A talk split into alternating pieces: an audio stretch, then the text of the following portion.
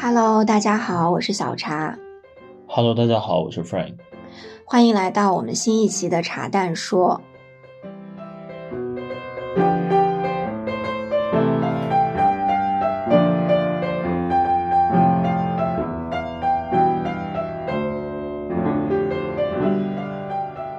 嗯、今天这一期呢，我想请一个朋友来跟我们聊一聊啊、关于外国公务员这个工作。我们上一期其实聊了，也也是聊了公务员这一份工作，但是其实除了大家都会参加国考获得工作的那一种公务员，还有一些也算公务员。今天就想跟大家来聊一聊这种。可能在市面上你们比较少听到，但是在我们看来也是很好的一种公务员选项的一份工作，所以我们请到了我们一个很好的朋友叫 Vera，我们先请他来做一个简单的自我介绍吧。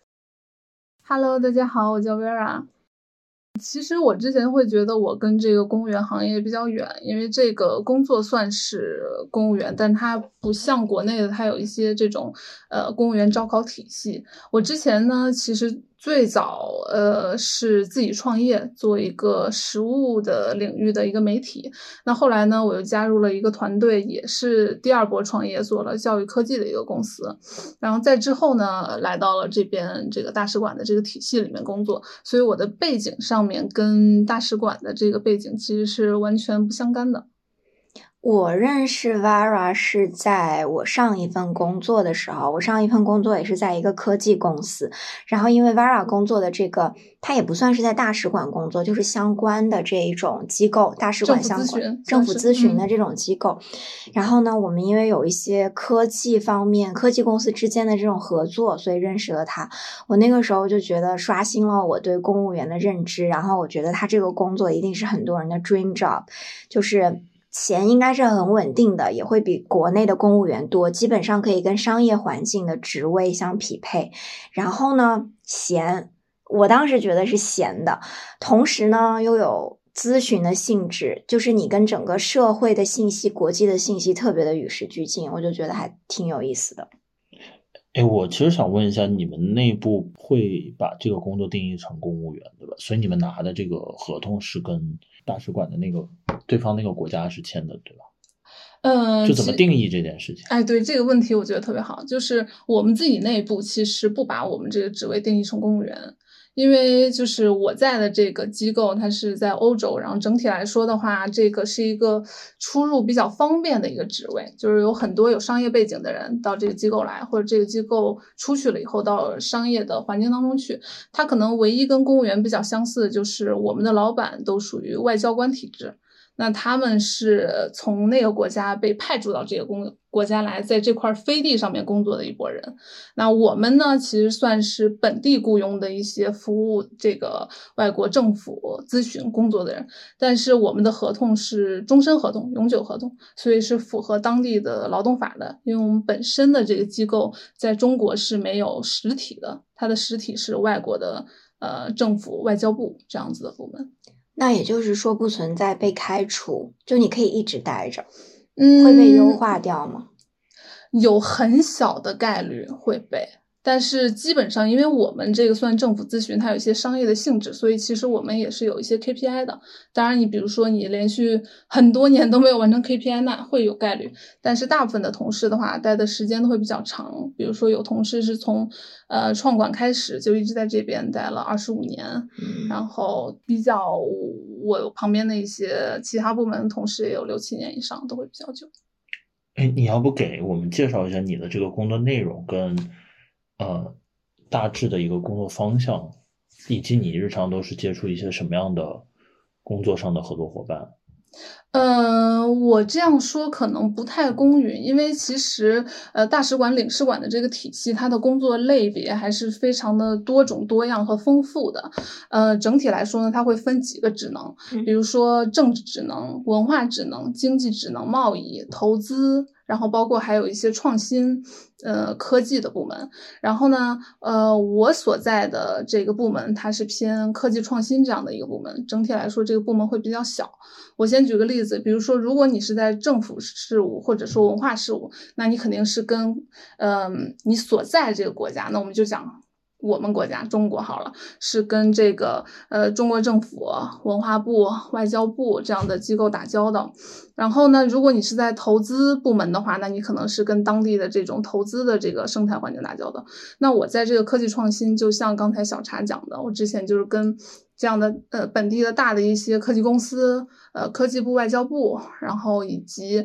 各个地方的这个创新咨询当地的局这样子的部门一些打交道。对，所以整体来说，这个环境或者说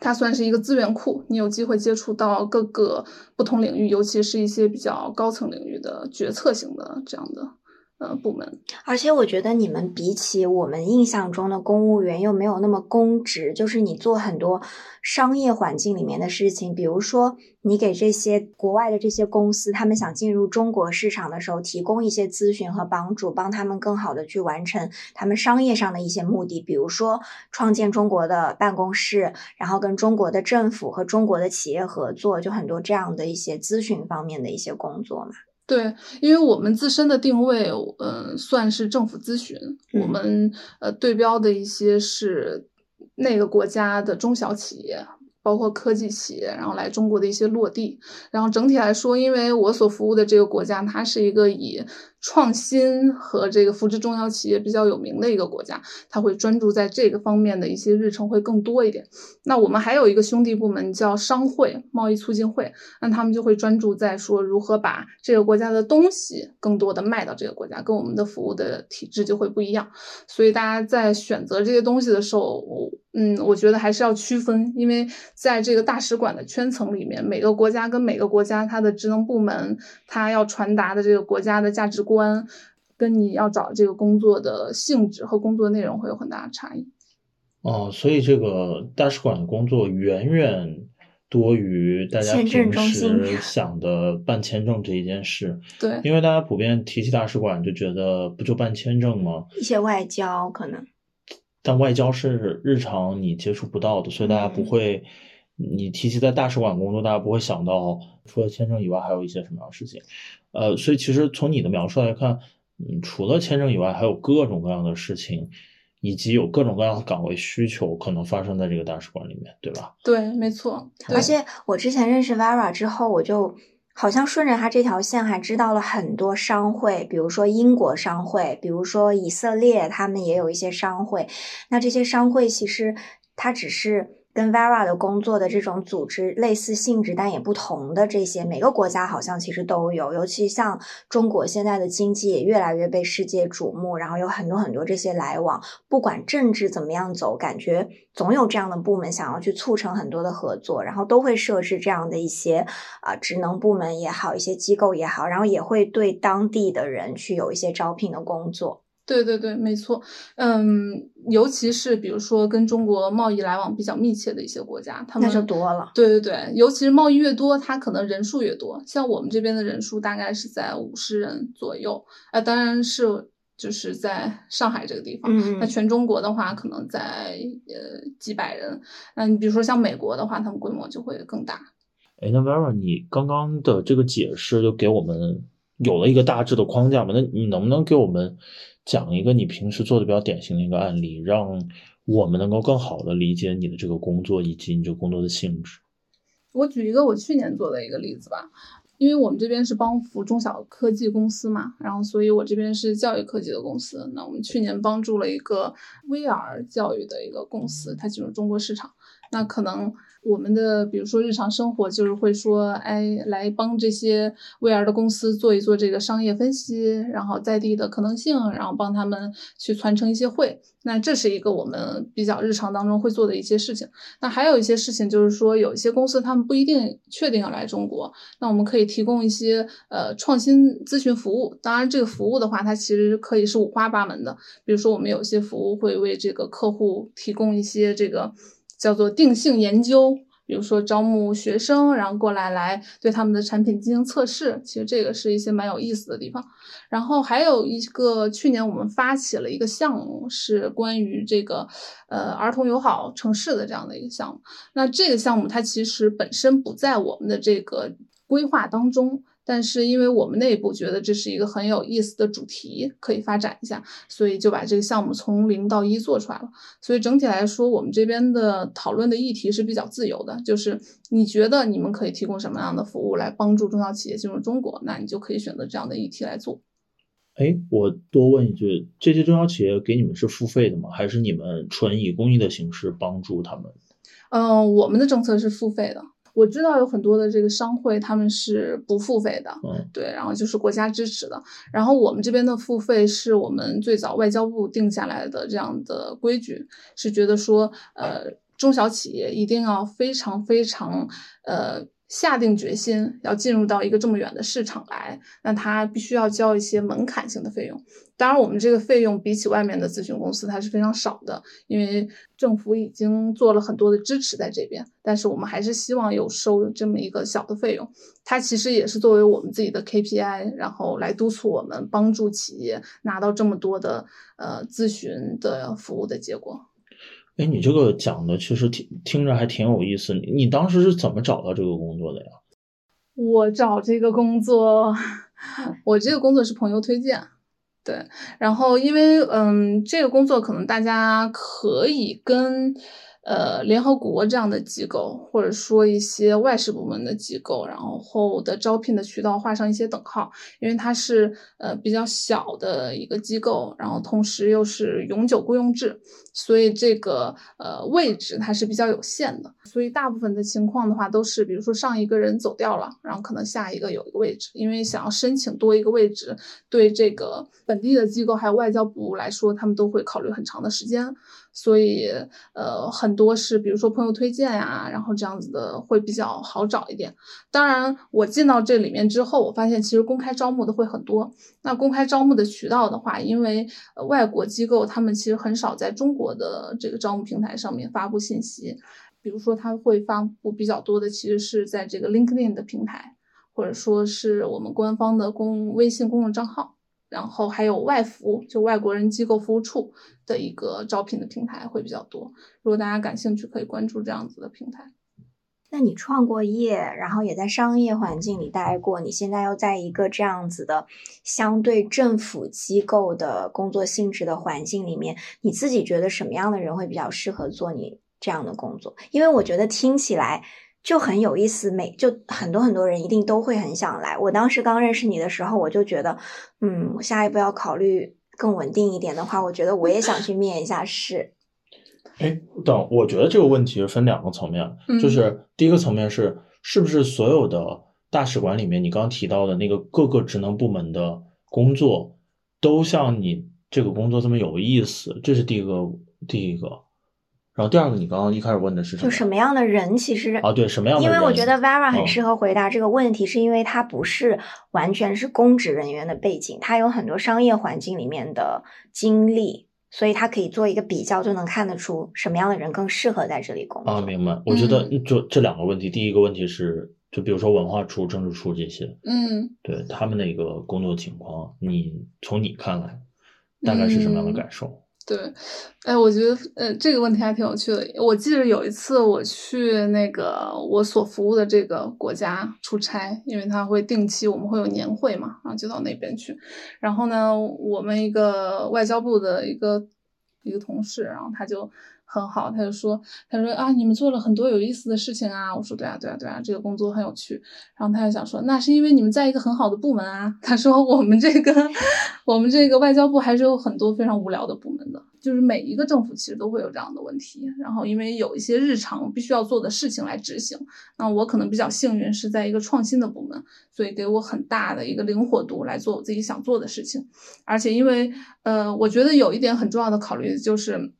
呃，你跟这个国家的价值观是不是相符？就是有那么多的外交部，有那么多的呃外国政府咨询，为什么选了这个国家来服务？那我我在的这个国家，它整体来说，它是一个比较开放、创新啊，然后比较自由平等的一个国家。那所以你在这里面的话语权会比较多。我是知道有一些呃领事馆，他们相对来说话语权会比较少，这个就取决于这个国家的文化。所以就再回答一下小茶刚提的那个问题，就是什么样的人适合这样的环境呢？首先就是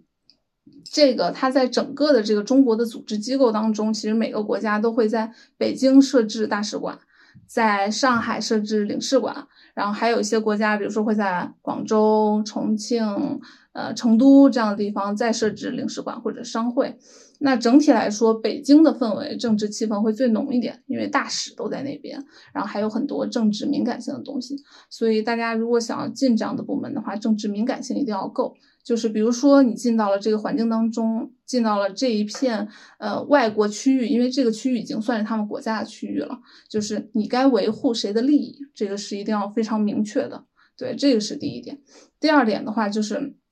因为它是一个比较国际化的平台，然后它其实有助于开拓很多国际的视野，所以大家对于国际事务感兴趣的人，其实是比较适合在这样的环境里面做的。所以，所以对英文就一定也是有门槛。对对对对对，就是我们这边那个打扫卫生的阿姨英文都很好。哇，那那比如说你们这儿的中国雇员的英文水平大概是一个什么样水平？能不能有一个量化的概念？量化的概念，或者说秒，比如说都日常完全可以交流，可以表达观点，做做一些啊 presentation 这些。对对，这个是最基本的，因为我们做 presentation 这是一个最基本的一个要求。然后很多的时候你还需要怎么样，就是。辅助这个会议或者主持会议，所以这个叫做公开演讲的这个技能也是需要有的。然后同时你想要谈这个叫做 business case，对吧？所以有一些这个商务英语其实也是需要的。所以简单来说的话，我不能拿一概的标准，比如说你托福一定要上一百或者怎么样子。但你的口语啊，或者说因为我们也会写很多的英文报告，然后呃这这些基本英文算是非常基本的要求。你觉得会不会需要也要很 social？因为我认识你，我觉得你的工作就非常 social。就 Vara 基本上是他服务的这个国家里面，在中国做的比较好的科技公司的 C level，他好像都要去做朋友，就都认识，因为他需要做很多的一些活动嘛。那这些活动作为本来它就是一个欧洲也不是非常大，像英国这种大国，那做一些活动的时候，他需要一些。一些企业也算来背书参与，所以 Vara 就会去 reach out 那些 C level，然后请他们来，感觉也都有很好很好的关系。对，这个社交技能也是一个比较重要的一个技能，当然它。不一定是最重要的技能。你比如说，在我们这个部门的话，他有一些人会负责说，比如说像我是负责一个产业的，那我要打通这个产业链，我肯定需要研究技能，然后还有一些呃这个社交技能。但是这个岗位它分这个初级和中级还有高级嘛，然后我们也会有一些这种初级的岗位，它是专门做研究的，比如说做一些行业研究啊，然后写报告会比较多。那对你的社交技能的话要求就会比较低，因为。为你在这个部门工作的机会当中，你会有非常多的社交场合要出席，然后还有一些很多的会议要参加，所以它对于你的社交技能是有一个很显著的提升的。所以你在进来的时候不一定会要求非常高。哎，其实我想到了，就是你们跟其他大使馆的商务处的区别是什么？这个其实可能刚刚你已经谈到你的工作性质，但我就是突然想起来，就我之前工作也是机缘巧合认识了一个。某西方发达国家的一个大使馆的商务处的中国雇员，但他其实因为他已经拿了当地的身份了，所以他我不知道他到底算当地雇员还是那边的雇员，但是他他做其实是商务处。那他给我的概念其实跟你讲的有点像，但是他是把当地国家的一些企业招商引资引到这个中国市场来，我听起来是不是有点像啊？跟你们的这个工作？嗯，我们有一个日常的一个事物，就是我们自己内部也会这样子，就是跟大家来区分我们跟商务部到底有什么区别。就 是我们这个创新部门跟我们自己的商务部有什么样的区别？就简单来说，商务部它是相当于把这个国家的产品卖到中国来，对吧？它是做贸易促进的，嗯，偏这样子。然后我们的性质比较特殊的就是，因为不是每个国家都会设置创新处，那创新处它经常是有几个这个部委联合创立的。比如说，我们是由这个外交部和高等教育研究部共同创立的。那它我们要传达的很多的这个价值，呃，点在于说，不仅仅是促进这个外交上面的一些这个有多少公司走出去啊，还有很多是关于研究啊、创新啊，呃，比如说大学之间的合作，然后或者说，比如说最近在讨论这个清洁能源，这个呃，中国和这个国家怎么样合作，对吧？这样的议题，可能很多这些议题它是呃基于这个创新讨论的，而不是说为了卖更多的东西。我觉得是更新和更前沿，然后 scope 也更宽的一些。些范畴，对整体来说没有那么不需要那么快的落地和产生效益，但是会要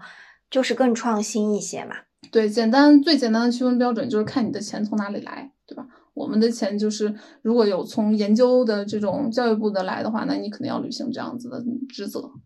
哎，你觉得你们会欢迎那种？就是比如说从麦肯锡这些地方退下来，然后想要相对安稳一点的、闲一点的生活，但是又仍然可以发光发热的这种咨询行业的人吗？我们当然欢迎。就是我们这个工作有个最大的好处，就是怎么说，就是 work-life balance 嘛。然后基本上。不不太允许加班，这个叫做就是，比如说到五点的时候，老板会觉得，哎，你怎么还没走？你这个白天效率这么差，赶快回家过周末。这种欧洲，欧洲，欧洲就有这样的文化，加上你们又是政府的这种，就更加强烈和能够好的执行。对，但是有一个比较大的事情，就是因为大家都会比较相对来说顾家，然后不会有那么多非常。竞争性的一些环境当中，在当然，这个我们其实我自己觉得我们效率还是蛮高的，因为大家都是个人驱动型的。但是跟一些顶级的咨询公司来比的话，肯定是会有差距的。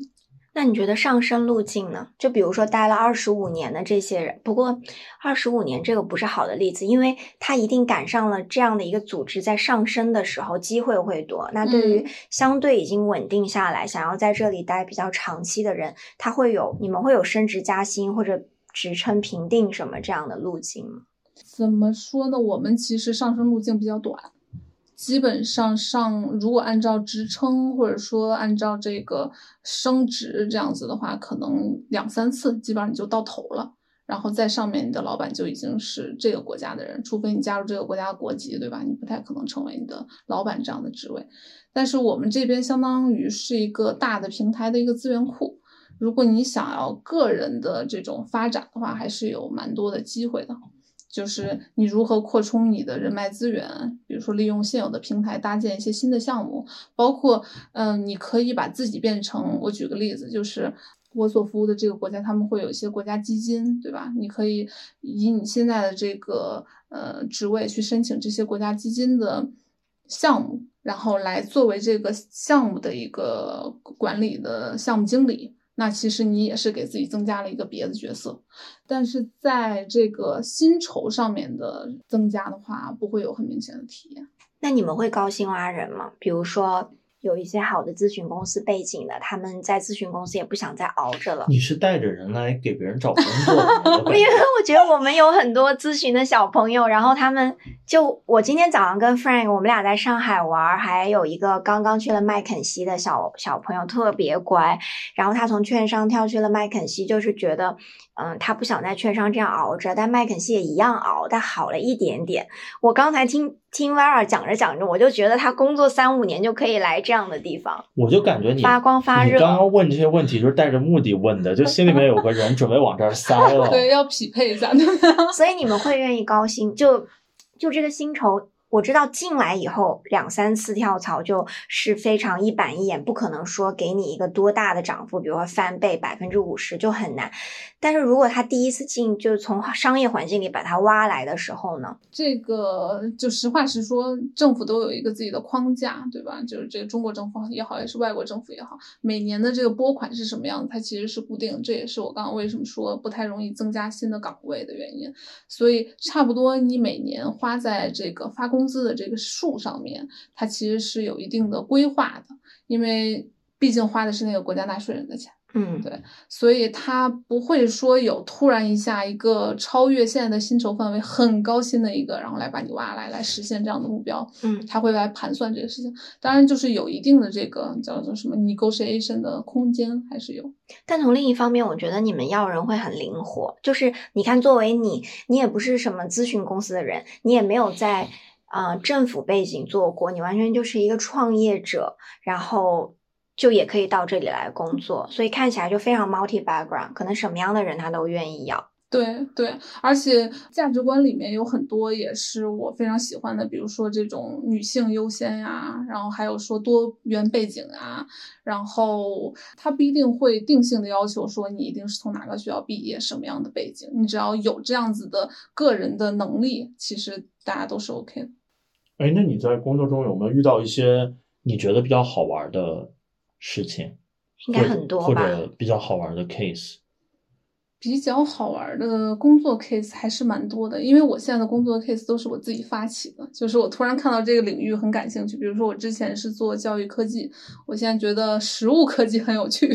就是这个植物肉之类的对植物肉啊，然后还有这个叫做呃，就是比如说一些可以吃的、可以产生蛋白质的一些咖啡粉呀、这种东西，我觉得很有趣，那我就会往这个产业去看一看。哎，但我我还觉得，比如说像你服务的这个国家，他们有的类似的机构一定不止中国一个，就设这个 office 的。那中国作为一个本身现在就很多创新、信息也很多的，你会不会相应来说工作也会有更多的资源呐、然后话语权啊？就相比较一个他们相对放在一个其他小一点的国家，没有那么多创新的氛围的，你是不是也会有更多发挥的空间？